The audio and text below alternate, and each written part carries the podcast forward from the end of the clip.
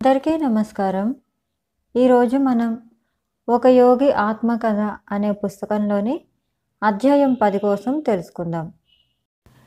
గురుదేవులు శ్రీ యుక్తేశ్వర్ గారిని కలుసుకోవటం. దేవుడి మీద ప్రగాఢ విశ్వాసం ఏ అలౌకిక ఘటననైనా జరిపించగలదు. చదవకుండగా పరీక్ష పాస్ అవ్వటం ఒక్కటి తప్ప. ఏమీ తోచినప్పుడు ఒకసారి నేను తీసుకున్న స్ఫూర్తిదాయకమైన పుస్తకాన్ని వెంటనే వెగటు పుట్టి మూసేశాను. రచయిత చెప్పిన మినహాయింపు చూస్తే దేవుడి మీద ఆయన గారికి బొత్తిగా విశ్వాసం లేనట్టు కనిపిస్తోంది అనుకున్నాను. పాపం వెర్రివాడు. నడిరాత్రి వెలిగే చమురు దీపం మీదే గొప్ప గౌరవం ఉన్నవాడు. నేను హై స్కూల్ చదువు పూర్తి చేస్తానని వెనకే మా నాన్నగారికి మాట ఇచ్చాను. కానీ నేను శ్రద్ధ పట్టినట్టు నటించలేను. నెలలు గడుస్తున్న కొద్దీ నేను క్లాసులో కనిపించటం మరింత తక్కువయింది కలకత్తా స్నానాల రేవుల్లో నిర్జన ప్రదేశాలకు వెళ్ళటం ఎక్కువైపోయింది. ఆ రేవుల్నే ఆనుకొని ఉన్నాయి శ్మశానాలు. ముఖ్యంగా రాత్రిపూట భయంకరంగా ఉండే ఈ శ్మశానాలు యోగిని బాగా ఆకట్టుకుంటూ ఉంటాయని అంటారు. మరణం లేని మహత్తత్వాన్ని అన్వేషించేవాడు కొన్ని బోడి పుర్రెల్ని చూసి బెదిరిపోకూడదు. రకరకాల ఎముకలు చెల్లా చెదురుగా ఉండే నైరాస్య నిలయంలోనే మానవ జీవితం ఎంత అపరిపూర్ణమైనదో స్పష్టమవుతుంది. ఈ విధంగా నేను చేసే అర్ధరాత్రి జాగరణలు స్వభావరీత్యా విద్యార్థులు చేసే జాగరణలకు భిన్నమైనవి. హిందూ హై స్కూల్లో సంవత్సరాంత పరీక్షలు జరిగే వారం గబగబా దగ్గర పడుతోంది. ఈ పరీక్షాకాలం శ్మశాన వాటికలాగే సుపరిచితమైన భయోతత్వాన్ని కలిగిస్తోంది. అయినా నా మనస్సు ప్రశాంతంగానే ఉంది. పిశాచాలకు జంకకుండగా నేనక్కడ తరగతి గదుల్లో కంటపడని జ్ఞానాన్ని తవ్వి తీస్తున్నాను కానీ నాకు ప్రణవానంద స్వామివారిలా ఒకే సమయంలో రెండు చోట్ల సులువుగా కనపడే నేర్పు లేదు. అయితే భగవంతుడు ఆ సంకట స్థితిని గమనించి నన్ను దాంట్లో నుంచి బయటపడేస్తాడన్నది నా ఆలోచన. దురదృష్టవశాత్తు కొందరికి తర్క విరుద్ధంగా కనిపించవచ్చు. కష్టాలు వచ్చినప్పుడు భగవంతుడి లీలా విశేషం వివరించడానికి వీలు కాని విధంగా వెయ్యి దృష్టాంతాల్లో కళ్ళకి కట్టినప్పుడు వాటి మూలంగా భక్తుడికి హేతురాహిత్యం ఏర్పడుతుంది. ఓ ముకుంద ఈ మధ్య బొత్తిగా కనిపించటమే మానేశావు? ఒకనాడు మధ్యాహ్నం నా సహాధ్యాయి ఒకడు నన్ను గడుపర్ రోడ్లో పలకరించాడు.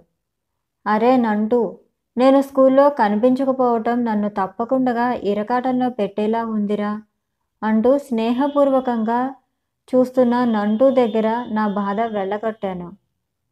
నంటూ మంచి తెలివైన విద్యార్థి. వాడు నా మాటకి కులాసాగా నవ్వాడు. నా అవస్థ చూస్తే ఎవరికైనా నవ్వు రాకపోదు. చివరి పరీక్షలకి నువ్వు బొత్తిగా తయారవ్వకుండా ఉన్నావు అన్నాడు వాడు. నేను నీకు సహాయం చెయ్యాలని అనుకుంటున్నాను. ఈ మామూలు మాటలే ఒక దివ్యమైన వాగ్దానాన్ని నా చెవుల్లో వేశాయి. మంచి హుషారుగా మా స్నేహితుడి ఇంటికి వెళ్ళాను. మాస్టర్లు పరీక్షల్లో ఇవ్వవచ్చునని తనకు అనిపించిన రకరకాల ప్రశ్నలకు సమాధానాలు వాడు నాకు స్థూలంగా చెప్పుకువచ్చాడు. ఈ ప్రశ్నలు ఆత్మవిశ్వాసంతో పరీక్షకు వెళ్ళే కుర్రాళ్ళని చాలామందిని పరీక్షల్లో బోల్తా కొట్టిస్తాయి. నా సమాధానాలు గుర్తుంచుకో. దెబ్బ తినకుండా బయటపడతావు నువ్వు. నేను అక్కడి నుంచి బయలుదేరేసరికి రాత్రి చాలా గడిచిపోయింది. అప్పటికప్పుడు పట్టించుకున్న పాండిత్యంతో పిటపిటలాడిపోతూ రాబోయే గడ్డు రోజుల్లో ఆ పాండిత్యం అలాగే నిలిచి ఉండాలని భక్తితో ప్రార్థన చేశాను. నంటూ నా పరీక్షలకున్న అనేక పాఠ్య విషయాలు నాకు బోధించాడు. కానీ ఆ తొందరలో టైం చాలకపోవటం వల్ల నా సంస్కృతం కోర్సు సంగతి మర్చిపోయాడు. ఈ పొరపాటును దేవుడికి భక్తిపూర్వకంగా గుర్తు చేశాను. మర్నాడు పొద్దున లయబద్ధంగా కదం తొక్కుతూ నడుస్తూ కొత్తగా గడించిన జ్ఞానాన్ని వంట పట్టించుకుంటూ షికారుకు బయలుదేరాను. నేను అడ్డదారి పట్టి ఒక మూల ఒత్తుగా పెరిగిన గడ్డి మొక్కల్లో పడి పోతూ ఉండగా విడివిడిగా పడి ఉన్న కొన్ని అచ్చు కాగితాల మీద నా కళ్ళు పడ్డాయి. విజేతల గబుక్కున ముందుకు దూకాను. సంస్కృత శ్లో శ్లోకాలు నా చేతికి చిక్కాయి.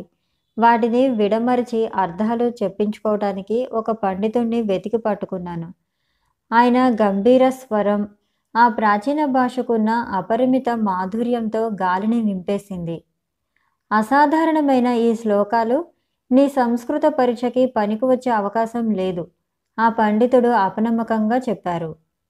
అయితే ఆ కవిత్వంతో ఏర్పడ్డ పరిచయమే ఆ మర్నాడు జరిగే సంస్కృత పరీక్షలో నేను పాస్ అవ్వటానికి సాయపడింది. వివేచనాత్మకంగా నంటూ చేసిన సహాయం వల్ల నేను తక్కిన పాఠ్యపుస్తకాల్లో కూడా అత్యవసర మార్కులు తెచ్చుకొని పరీక్ష గట్టెక్కాను. ఇచ్చిన మాట నిలబెట్టుకొని నేను సెకండరీ స్కూల్ కోర్సు పూర్తి చేసినందుకు నాన్నగారు సంతోషించారు. నంటూ ఇంటికి వెళ్ళటం విషయంలోనూ చెత్తకుప్ప పక్క నుంచి అలవాటు లేని దారిలో నడిచి వెళ్ళటం విషయంలోనూ నాకు ఒక దారి చూపించినందుకు భగవంతుడికి కృతజ్ఞతలు చెప్పుకున్నాను. నన్ను ఆదుకోవటానికి సమయోచితంగా తాను వేసిన పథకాన్ని ఆయన సరదాగా రెండు రకాలుగా వ్యక్తం చేశారు. పరీక్ష హాళ్ళలో దేవుడి ప్రాముఖ్యాన్ని నిరసించిన రచయిత గారి పుస్తకం వెనక నేను చదవకుండా విడిచిపెట్టేసినది మళ్ళీ నా కంటబడింది నిశ్శబ్దంగా నాలో నేను చేసుకున్న వ్యాఖ్యానానికి ముసిముసి నవ్వు ఆపుకోలేకపోయాను. పీనుగుల మధ్య కూర్చుని దైవ ప్రార్థన చేయటం హై స్కూల్ డిప్లొమా సంపాదించడానికి అడ్డదారి అని కనుక నేను ఆయనకి చెప్పవలసి వస్తే ఈయన గారి మనసులో గందరగోళం ఇంకా పెరిగిపోయేది. నా కొత్త ఘనత కారణంగా ఇప్పుడు ఇంట్లో నుంచి వెళ్ళిపోవటానికి బాహటంగానే పథకం వేస్తున్నాను. జితేంద్ర మంజుదార్ అనే స్నేహితుడితో కలిసి వెళ్ళి కాశీలో ఉన్న శ్రీ భారత ధర్మ మహామండల్ వాళ్ళ ఆశ్రమంలో చేరి ఆధ్యాత్మికమైన శిక్షణ పొందాలని నిశ్చయించుకున్నాను. మా కుటుంబంతో ఎడబాటు వస్తుందన్న ఆలోచనతో ఒకనాడు నేను బెంగపడిపోయాను. అమ్మ పోయిన తర్వాత ఇంట్లో వాళ్ళ మీద ముఖ్యంగా మా తమ్ముళ్ళు సనందుడి మీద విష్ణు మీద మా చివరి చెల్లెలు తాము మీద నా ఆప్యాయత గాఢంగా పెరిగింది. వెంటనే నా ఏకాంత స్థలానికి పరిగెత్తాను. వడిదుడుకులతో కూడిన నా ఆధ్యాత్మిక సాధనలోని అనేక దృశ్యాలకు ఆ ఆటకే ప్రత్యక్ష సాక్షి. రెండు గంటల సేపు నా కన్నీరు వరదలై పారిన తర్వాత అన్నింటినీ క్షాళనం చేసే ఒకానొక అజ్ఞాత శక్తి వల్ల నాలో ఒక విలక్షణమైన పరివర్తన వచ్చినట్టు అనిపించింది. అనుబంధాలన్నీ అదృశ్యమైపోయాయి. స్నేహితులందరినీ మించిన స్నేహితుడైన భగవంతుణ్ణి అన్వేషించాలి అన్న నిర్ణయం బాగా బలపడింది. చివరిసారిగా ఒక కోరిక కోరుతున్నాను. నన్ను నీ కోసం తప్పించే అన్నదమ్ముల్ని అక్క చెల్లెళ్ళని విడిచిపెట్టి వెళ్ళకు. నాన్నగారి దీవెన కోసం నేను ఆయన ఎదుట నుంచునేసరికి ఆయన దిగాలు పడి ఇలా అన్నారు. నాన్నగారు మీ మీద నాకెంత ప్రేమ ఉందో ఎలా చెప్పగలను? కానీ ఈ భూమి మీద నాకు పరిపూర్ణులైన తండ్రిని ప్రసాదించిన జగత్పతి మీదున్న ప్రేమ ఇంకా ఎక్కువైంది. ఇంతకంటే ఎక్కువ దివ్యమైన జ్ఞానం పొంది ఎప్పుడో ఒకనాడు మళ్ళీ తిరిగి రావటానికి నన్నిప్పుడు వెళ్ళనివ్వండి. నాన్నగారు అయిష్టంగా ఇచ్చిన అనుమతితో అప్పటికే కాశీలో ఆశ్రమంలో ఉన్న జితేంద్రని కలుసుకోవడానికి బయలుదేరాను. నేను వెళ్ళగానే ఆశ్రమాధిపతి అయిన స్వాముల వారు దయానందులు. నన్ను సాదరంగా పలకరించారు. ఆయన పడుచుప్రాయంలో ఉన్నవారు. పొడుగ్గా సన్నగా ఆలోచన పరులుగా కనిపించే ఆ స్వామివారి మీద నాకు సదభిప్రాయం కలిగింది. అందమైన ఆయన ముఖంలో బుద్ధుడిలో ఉన్న మాదిరి ప్రశాంతత ఉండేది. ఈ కొత్త నివాసంలో ఒక అటక ఉన్నందుకు నేను సంతోషించాను. ఉదయ సంధ్యా వేళ పొద్దుటి పూట అక్కడ గడపటానికి వీలు కల్పించుకున్నాను. ధ్యాన సాధన గురించి ఏమీ తెలియని ఆ ఆశ్రమవాసులు నాకున్న సమయమంతా ఆశ్రమ నిర్వహణ విధులు నిర్వర్తించడానికే వినియోగించాలని అనుకునేవారు. మధ్యాహ్నం పూట నేను వాళ్ళ ఆఫీసులో చేసే పనికి మెచ్చుకునేవారు. దేవుణ్ణి అంత తొందరగా పట్టుకోవడానికి ప్రయత్నించకు. ఒకనాడు పొద్దున నేను అటక మీదకి వెళ్తూ ఉండగా నా వెంట వచ్చిన ఆశ్రమ సహవాసి చేసిన పరిహాసం ఇది. నేను దయానంద గారి దగ్గరికి వెళ్ళాను. గంగానది వైపు ఉన్న తమ చిన్న గదిలో ఏదో పనిలో మునిగి ఉన్నారాయన స్వామీజీ ఇక్కడ నేను చేయవలసింది ఏమిటో నాకు తెలియకుండా ఉంది. దేవుడి ప్రత్యక్ష దర్శనం కావాలని ఆకాంక్షిస్తున్నాను. ఆయన లేనిదే సంస్థ సభ్యత్వంతో కానీ మత విశ్వాసంతో కానీ సత్కార్యాలతో కానీ నాకు తృప్తి కలగదు. కాషాయ వస్త్రధారి అయిన ఆ స్వాముల వారు ఆప్యాయంగా నా వెన్ను తట్టారు. ఉత్తుతి కోపం నటిస్తూ పక్కనున్న శిష్యుల్ని కొందరిని మందలించారు. ముకుందుణ్ణి ఇబ్బంది పెట్టకండి. మన పద్ధతులు క్రమంగా నేర్చుకుంటాడులేండి నేను మర్యాదగా నా సంశయాన్ని మరుగుపరిచాను. విద్యార్థులు గదిలో నుంచి వెళ్ళిపోయారు.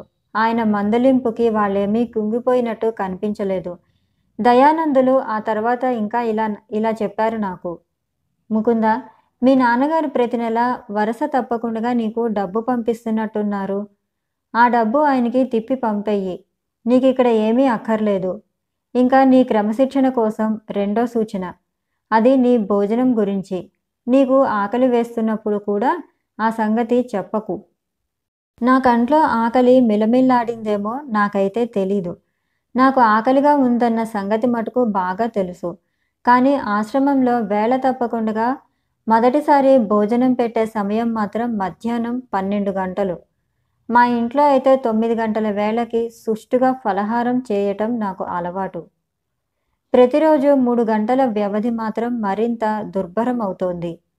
కలకత్తాలో అయితే ఒక పది నిమిషాల ఆలస్యానికి నేను వంటవాణి తిట్టేసేవాణ్ణి.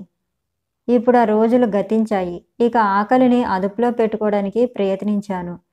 ఇరవై నాలుగు గంటల ఉపవాసం పూర్తి చేశాను. మర్నాడు మధ్యాహ్నం ఎప్పుడవుతుందా అని రెట్టింపు ఉత్సాహంతో ఎదురు చూస్తూ ఉన్నాను. దయానందుల బండి ఆలస్యంగా వచ్చింది. ఆయన వచ్చే వరకు మనమెవరం భోజనం చెయ్యం. జితేంద్ర ఘోరమైన ఈ వార్త తెచ్చాడు. రెండు వారాల పాటు ఊళ్ళో లేని స్వాముల వారికి స్వాగత సూచకంగా రుచికరమైన వంటకాలెన్నో సిద్ధంగా ఉన్నాయి.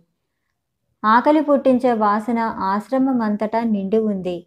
వేరే ఏమీ దొరకనప్పుడు నిన్నటి రోజున ఉపవాసం ఉన్నానన్న గర్వం తప్ప మరేముంటుంది మింగటానికి?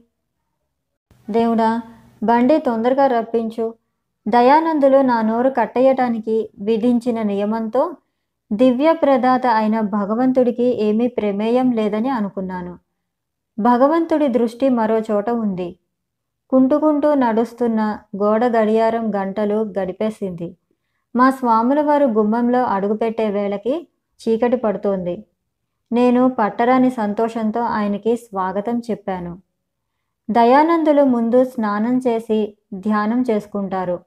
ఆ తర్వాతే మనం వడ్డన చేసేది. జితేంద్రుడు అపశకునపు పక్షిలా మళ్ళీ నా దగ్గరికి తయారయ్యాడు. నేను దాదాపు స్పృహ తప్పిపోయే స్థితిలో ఉన్నాను. ఖాళీగా ఉండటం కొత్తైన నా చిన్నారి కడుపు ఆవురావురుమంటూ టోకాయిస్తోంది. నేను చూసిన క్షామబాధితుల చిత్రాలు నా ముందు పిశాచుల్లా అల్లాడుతున్నాయి. కాశీలో మరుసటి ఆకలి చావు. ఈ క్షణంలోనే ఈ ఆశ్రమంలో సంభవించబోతోంది అనుకున్నాను. ఆ ప్రమాదం తొమ్మిది గంటల వేళకి తప్పిపోయింది. అమృతతుల్యమైన తీయని పిలుపు. నా జీవితంలోని పరిపూర్ణ ఘడియల్లో ఒకటిగా ఆ రాత్రి భోజనం నా జ్ఞాపకాల్లో నేటికి చాలా స్పష్టంగా నిలిచి ఉంది. నేను భోజనంలో ఎంత గాఢంగా మునిగిపోయినప్పటికీ దయానందులు పరధ్యానంగా భోంచేస్తున్నారన్న సంగతి గమనించలేకపోయాను. నేను కోరే మాదిరి భౌతిక సుఖాలకు ఆయన అతీతులైనట్టున్నారు. స్వామీజీ మీకు ఆకలి వెయ్యలేదా నేను సృష్టిగా భోజనం చేసినందుకు సంతోష సంతోషపడుతూ పట్టణ మందిరంలో ఆయనతో పాటు ఒంటరిగా ఉన్నాను. వేసింది అన్నారు. గత నాలుగు రోజులు తిండి తీర్థం లేకుండా గడిపాను. రైలు ప్రయాణాల్లో నేనెప్పుడు తినను. ఐహిక వాంఛలతో కూడిన ప్రజల నుంచి వెలువడే విభిన్న స్పందనలతో నిండి ఉన్నాయి రైళ్ళు. మా బోటి సన్యాసులకు విధించిన శాస్త్ర నియమాల్ని నేను తూచా తప్పకుండా పాటిస్తాను. వ్యవస్థాపరమైన పనికి సంబంధించిన సమస్యలు కొన్ని నా మనసులో ఉన్నాయి. అంచేత ఈ రాత్రి భోజనం మీద మనస్సు పెట్టలేదు. తొందరేముంది రేపు గుర్తుపెట్టుకుని సరిగా భోంచేస్తానులే అంటూ ఉల్లాసంగా నవ్వారాయన ఉక్కిరిబుక్కిరి చేస్తున్నట్టుగా నాలో లజ్జ వ్యాపించింది. కానీ గడిచిన రోజంతా నేను అనుభవించిన హింస అంత సులువుగా మర్చిపోయలే మర్చిపోలేకపోయాను. నేను మరో ప్రశ్న అడగటానికి పూనుకున్నాను. స్వామీజీ మీ ఆదేశం నాకు గందరగోళం కలిగిస్తోంది. అన్నం పెట్టమని నేను ఎప్పుడూ అడగననుకోండి? నాకెవరు ఏం పెట్టరనుకోండి? నేను ఆకలితో మాడి చావవలసిందేనా? అయితే చావు.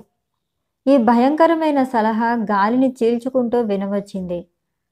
చావవలసే ఉంటే చావు ముక్కుందా దైవబలం వల్లనే కానీ తిండి బలం వల్ల బతుకుతానని ఎన్నడూ నమ్మకు. పుష్టినిచ్చే పదార్థాన్ని సృష్టించినవాడు ఆయన. ఆకలి పుట్టించినవాడు ఆయన. తన భక్తుడి పాలన పోషణ ఆయన తప్పకుండా చూసుకుంటాడు. అన్నం నిన్ను బతికిస్తోందని కానీ డబ్బు పోషిస్తుందని కానీ మనుషులు పోషిస్తున్నారని కానీ అనుకోకు. ఆ ప్రభువు నీ ఊపిరి కాస్త లాగేస్తే అవేమన్నా నీకు సాయపడతాయా? అవి కేవలం ఆయన ఉపకరణాలు మాత్రమే. నీ కడుపులో ఆహారం ఆహారం జీర్ణం అవుతోంది. ఏదో నీ నేర్పు వలన నీ విచక్షణ ఖడ్గాన్ని ఉపయోగించు ముకుందా ఉపకరణ బంధాల్ని ఛేదించి ఒకే ఒక కారణలైన భగవంతుణ్ణి దర్శించు. నిశితమైన ఆయన మాటలు నాలో తెలుగు లోతుల్లోకి దూసుకుపోవటం గమనించాను. దైహిక అవసరాలు ఆత్మను పరాజితం చేస్తాయని పాతకాలపు భ్రమ పటాపంచలైంది. పరమాత్మ సర్వ సమృద్ధిని అప్పుడే అక్కడే చవిచూశాను. వారణాసి ఆశ్రమంలో నేర్చుకున్న ఈ గుణపాఠం ఉపయోగాన్ని రుజువు చేసే సందర్భం. అనంత యాత్రగా సాగిన నా అనంతర జీవితంలో ఎన్ని అపరిచిత నగరాల్లో వచ్చిందో.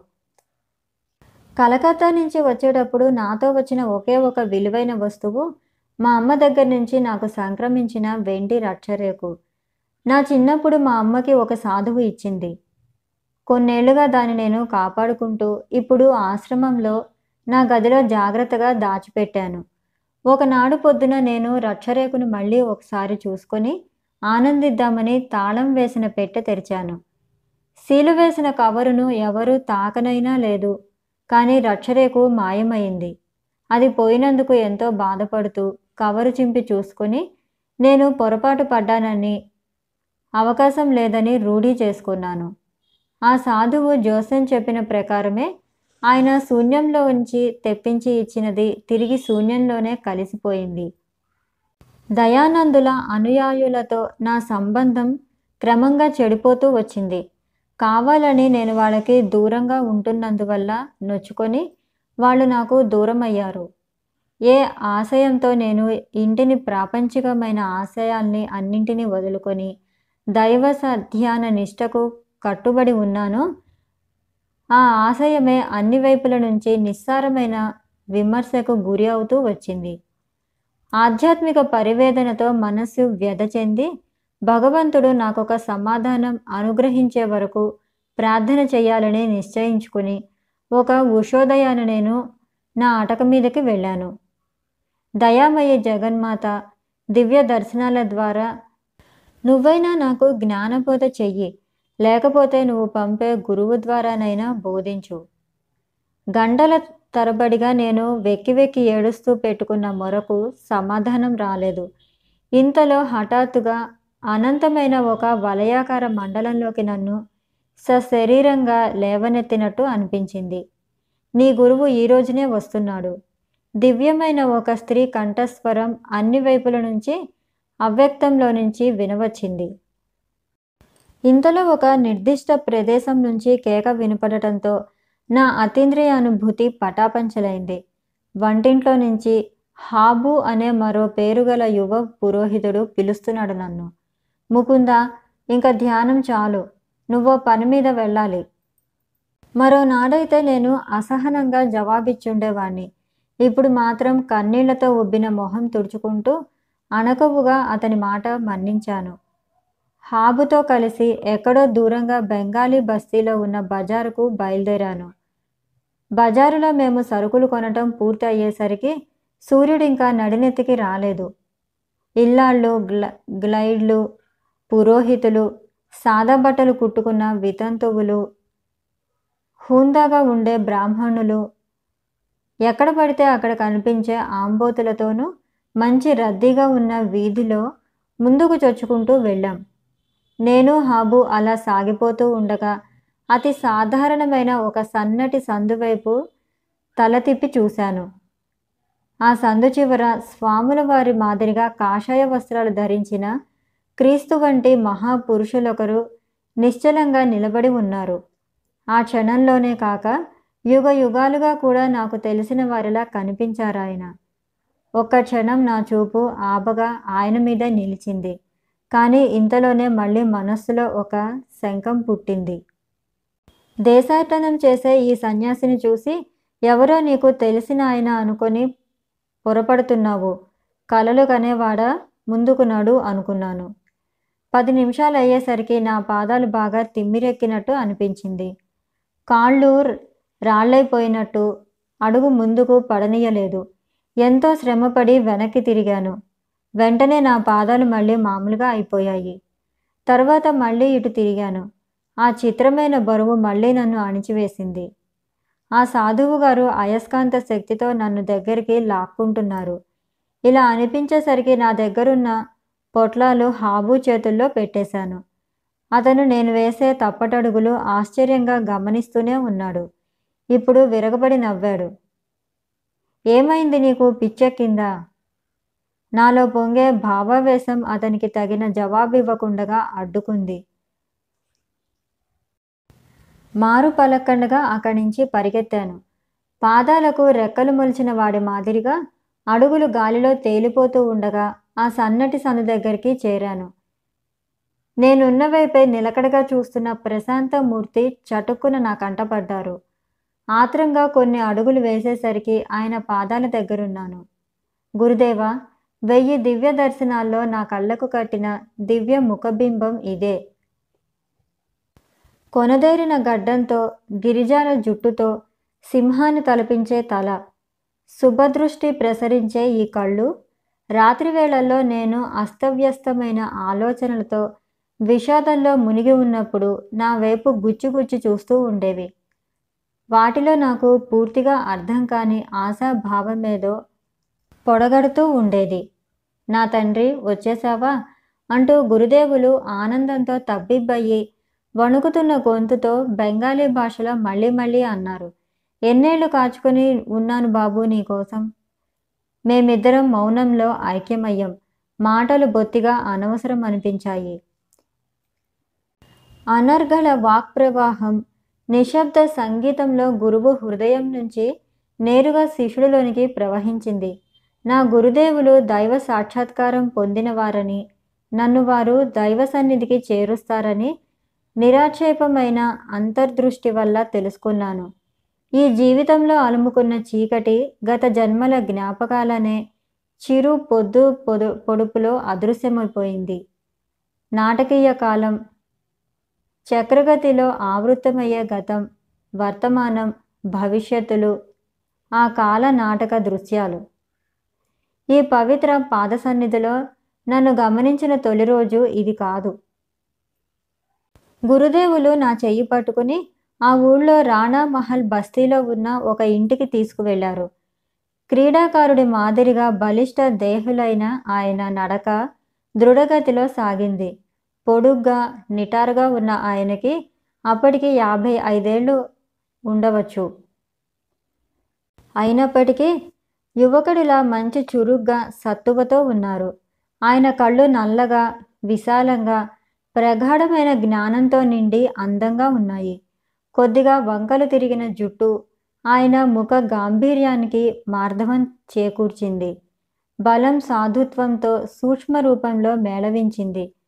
గంగకు ఎదురుగా ఉన్న ఆ ఇంటి రాతి బాల్కనీలోకి మేము వెడుతూ ఉండగా ఆయన ఆప్యాయంగా ఇలా అన్నారు. నా ఆశ్రమాలు నా సర్వస్వము నీకు ఇచ్చేస్తాను స్వామి నేను వచ్చింది కేవలం జ్ఞానం కోసం దైవ సాక్షాత్కారం కోసం. నేను మీ దగ్గర పొందకోరే నిధులు అవి. మా గురుదేవులు మళ్ళీ మాట్లాడేలోగా భారతదేశ సాయం సంధ్య చటుకున అరతెర జార్చింది. ఆయన కళ్ళల్లో లోతు అందని ఆర్ధత నిండి ఉంది. నీకు బేషరతుగా నా ప్రేమ అందిస్తాను. అమూల్యమైన వాకులు ఆయన ప్రేమకు రుజువు. మళ్ళీ నా చెవిన పడటానికి తర్వాత పావు శతాబ్ది పట్టింది. ఆయన పెదవులు భావోద్రేకాన్ని ఎరగవు. మహాసముద్రం లాంటి ఆయన హృదయానికి ఒప్పినది మౌనమే. నువ్వు కూడా అలాగే బేషరతుగా నాకు ప్రేమ అందిస్తావా? శిశు సహజమైన నమ్మకం నింపుకున్న కళ్ళతో ఆయన నాకేసి చూశారు.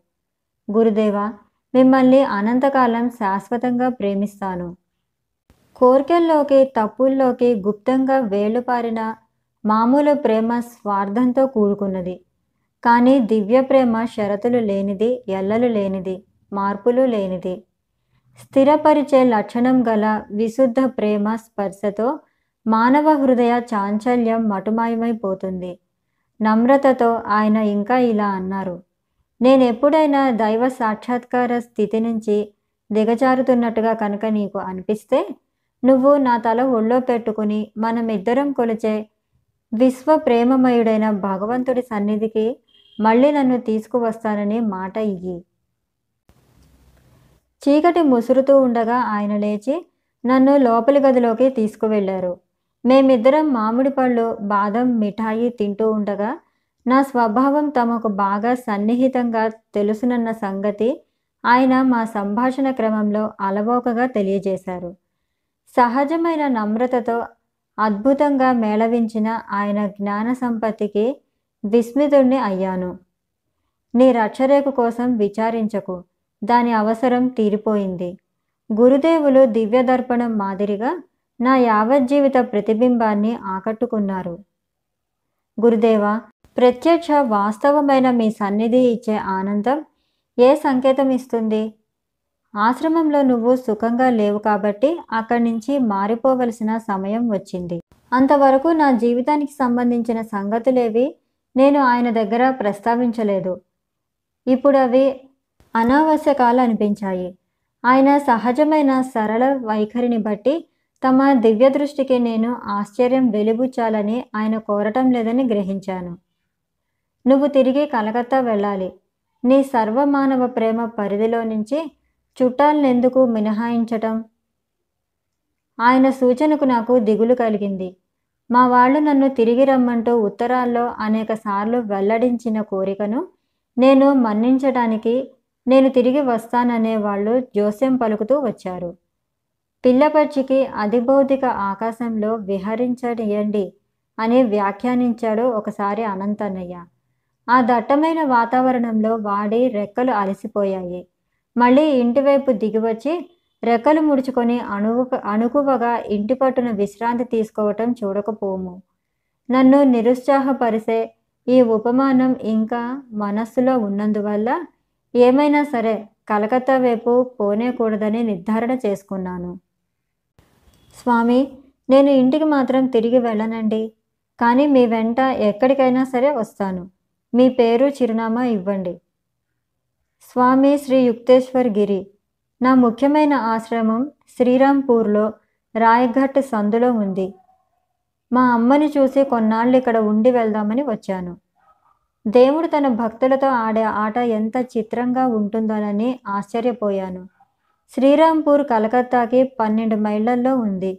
కానీ ఆ ప్రాంతంలో ఎక్కడా మా గురువుగారు నాకు ఆవుపడలేదు. మేము కలుసుకోవటానికి లాహిరి మహాశైల జ్ఞాపకాలతో పావనమైన ప్రాచీన కాశీ నగరానికి ప్రయాణం కట్టవలసి వచ్చింది. బుద్ధుడు శంకరాచార్యులు తదితర యోగేశ్వరుల పాదస్పర్శతో పవిత్రమైంది ఈ నేల. నువ్వు నాలుగు వారాల్లో నా దగ్గరికి వస్తావు. మొట్టమొదటిసారిగా శ్రీ యుక్తేశ్వర్ గారి కంఠస్వరం కఠినంగా వినిపించింది. నీ మీద నాకున్న అనంతమైన ఆప్యాయతను గురించి నీకు ఇప్పుడు చెప్పాను కనుక నిన్ను చూసినందుకు నాకు సంతోషం కనపరిచావు కనుక నా కోరికను నువ్వు తి తిరస్కరించవచ్చు అనుకుంటున్నావు. మళ్ళీ ఈసారి మనం కలుసుకున్నప్పుడు నువ్వే నాకు తిరిగి ఆసక్తి కలిగించవలసి ఉంటుంది. నిన్నింత సులువుగా శిష్యుడిగా చేర్చుకోను. నా కఠిన శిక్షణకు విధేయుడివై పూర్తిగా తలవొగ్గాలి. నేను మొండి పట్టుదల మీద మౌనంగా ఉన్నాను. గురుదేవులు నా కష్టాన్ని తొందరగానే కనిపెట్టారు. మీ చుట్టాలు నిన్ను చూసి నవ్వుతున్నారంటావా? నేను తిరిగి వెళ్ళను. నువ్వు ముప్పై రోజుల్లో తిరిగి వెడతావు ఎన్నడూ జరగదు. మా వివాదంలో బింకం సడలించకుండగానే నేను ఆయన పాదాలకు భక్తి పురస్కరంగా ప్రమాణం చేసి అక్కడి నుంచి వెళ్ళిపోయాను. అర్ధరాత్రి చీకట్లో ఆశ్రమం వైపు నడిచి వెడుతూ అలౌకిక ఘటనగా జరిగిన ఈ సమాగమం ఇలా విరసంగా ఎందుకు ముగిసిందా అని వితర్కరించుకున్నాను. మాయా అనే తక్కడ సిబ్బులు రెండు ప్రతి సంతోషాన్ని ఒక దుఃఖంతో సమానం చేసి చూస్తాయి పరివర్తన కారకాలైన గురుదేవుల చేతివేళ్ళకు నా కిశోర హృదయం ఇంకా ముదుపు కాలేదు. మర్నాడు పొద్దున ఆశ్రమవాసుల్లో నా మీద పెడసర భావం మరింత పెరగటం గమనించాను. వాళ్ళు క్రమం తప్పని మొరటు ప్రవర్తనతో నా రోజులన్నీ కంటకప్రాయం చేశారు. మూడు వారాలు గడిచాయి. బొంబాయిలో జరిగే ఒక సమావేశం నిమిత్తం దయానందులు ఆశ్రమం విడిచి వెళ్ళారు. నా నిస్సహాయ జీవితం నరకమైపోయింది. అంతా నా మీద విరుచుకుపడ్డారు. ముకుందుడు పరాన్న బుక్కు ఆశ్రమంలో పడి తింటాడు కానీ దానికి తగినంత పని చెయ్యడు. ఈ వ్యాఖ్యానం చాటు నుంచి విని నా డబ్బు నాన్నగారికి తిప్పి పంపేయమన్న సలహా పాటించినందుకు మొట్టమొదటిసారిగా విచారించాను. గుండె బరువెక్కిపోవటంతో నాకున్న ఒకే ఒక స్నేహితుడు జితేంద్ర దగ్గరికి వెళ్ళాను. నేను వెళ్ళిపోతున్నాను. దయానందులు తిరిగి వచ్చిన తర్వాత ఆయనకి నా క్షమాపణ క్షమాపణలు తెలియజేయి. నేను వచ్చేస్తాను. ఇక్కడ ధ్యానం చేసుకోవటానికి నేను చేసే ప్రయత్నాలన్నీ నీ వాటికి మించి ఫలించటం లేదు. జితేంద్రుడు దృఢ నిశ్చయంతో అన్నాడు. ఈ మధ్య నేను క్రీస్తు లాంటి యోగీశ్వరుని కలుసుకున్నాను. శ్రీరాంపూర్లో ఆయన దర్శనం చేసుకుందాం. ఈ విధంగా పక్షి ప్రమాదకరమైన రీతిలో కలకత్తాకి దగ్గరలో దిగటానికి తయారయ్యింది. ఇక్కడ చిన్న వివరణ చూద్దాము. ప్రేమించే బంధువులతో పాటు మనకి వరాన్ని ప్రసాదించే ఆ మాటకు వస్తే ఈ జీవితాన్నే ప్రసాదించిన దేవుణ్ణి అన్వేషించటానికి భగవంతుడికి సంసార బంధం అవరోధం కలిగించినట్లయితే అటువంటి అనుబంధం మాయా అని హిందువుల పవిత్ర గ్రంథాలు ఉద్బోధిస్తున్నాయి. యేసుక్రీస్తు కూడా అలాగే చెప్పారు. నాకంటే తన తల్లిని కానీ తండ్రిని కానీ ఎక్కువగా ప్రేమించేవాడు నా వాడు కావటానికి అర్హుడు కాడు. స్థూలంగా శాస్త్రాలుగా చెప్పే పవిత్ర గ్రంథాలు నాలుగు రకాలు ఉన్నాయి. శృతి స్మృతి పురాణ తంత్ర గ్రంథాలు.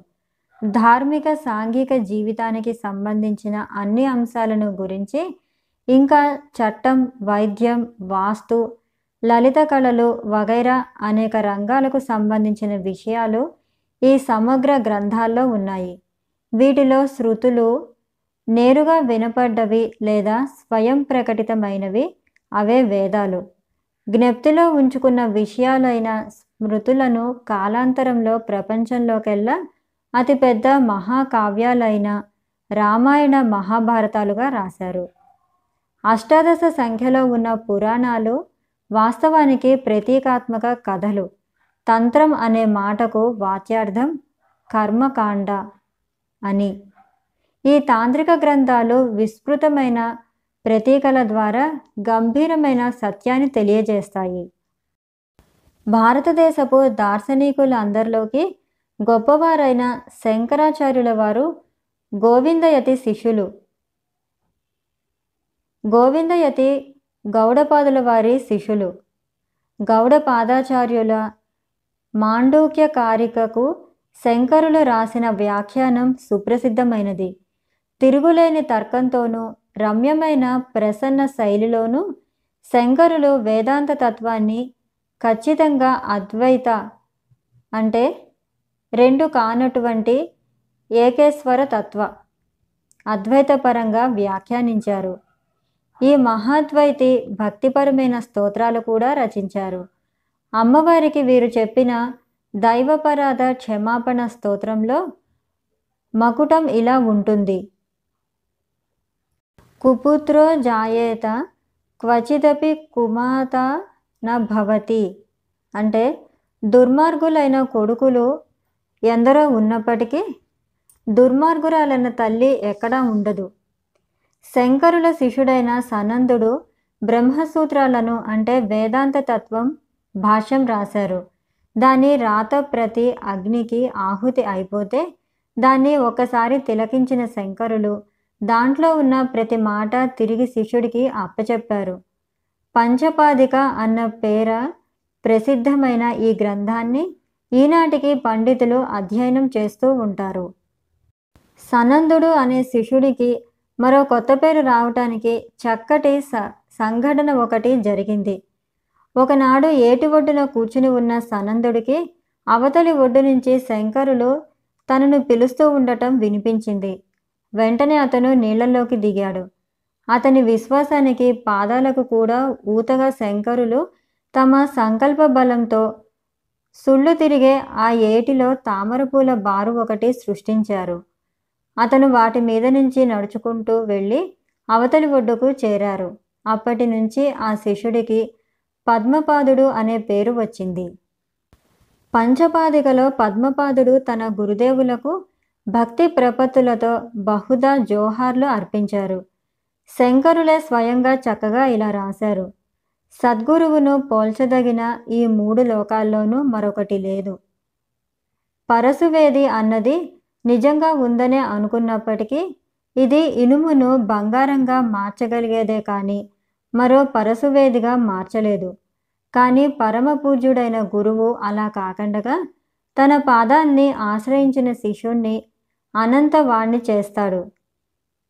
అంచేత సద్గురువు సాటిలేనివాడే కాదు లోకాతీతుడు కూడాను. మహాభక్తుడు జ్ఞాని కర్మిష్టి ఈ మూడు వ్యక్తిత్వాల అరుదైన సమాహారమే ఆదిశంకరుల వ్యక్తిత్వం. కేవలం ముప్పై రెండు సంవత్సరాలు మాత్రమే జీవించినప్పటికీ జీవితంలో చాలా భాగం భారతదేశంలో అన్ని భాగాల్లో దుష్కర ప్రకటన చేస్తూ తన అద్వైత సిద్ధాంతాన్ని వ్యాప్తి చేయటంలోనే గడిపారాయన పాదాచారి అయిన ఆ యువ సన్యాసి పెదవుల నుండి జాలువారే సాంత్వనకరమైన జ్ఞాన ప్రవాహాన్ని స్వీకరించటానికి వేలాది శ్రోతులు ఆత్రంగా గుమికూడేవారు. ఆదిశంకరుల సంస్కరణయుతమైన ఉత్సాహంలో ప్రాచీన సన్యాస మఠాన్ని పునర్వ్యవస్థీకరించటం కూడా ఉంది. దక్షిణాన శృంగేరిలోను తూర్పున పూరిలోను పశ్చిమాన ద్వారకలోను ఉత్తరాన బదరీనాథ్లోను నాలుగు చోట్ల నాలుగు మఠాల్ని నెలకొల్పారు. ఆ మహా అద్వైతి స్థాపించిన ఆ నాలుగు మఠాలకి రాజుల మొదలు సామాన్య జనుల వరకు ఎందరో భూరి విరాళాలు ఇచ్చారు. సంస్కృత వ్యాకరణం తర్కం వేదాంతం అక్కడ చేరిన విద్యార్థులకు ఉచితంగా బోధిస్తారు.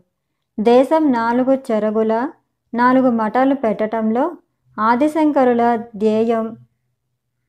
ఈ విశాల భారతావనిలో ధార్మిక జాతీయ ఐక్యత వృద్ధి చెందటం. క్రీస్తు శబ్దం ఒక చైతన్యాన్ని సూచిస్తుంది.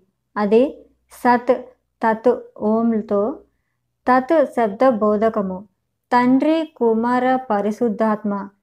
కుమార శబ్ద బోధకమైన విశ్వవ్యాప్త ప్రచోదక బుద్ధి. దీనినే కృష్ణ చైతన్యం క్రీస్తు చైతన్యం కూటస్థ చైతన్యం అని కూడా అంటారు. యోగం ద్వారా ఆ చైతన్య స్థితిని పొందిన వారందరూ యోగి క్రీస్తులే. అధ్యాయం పది సమాప్తం. నమస్కారం.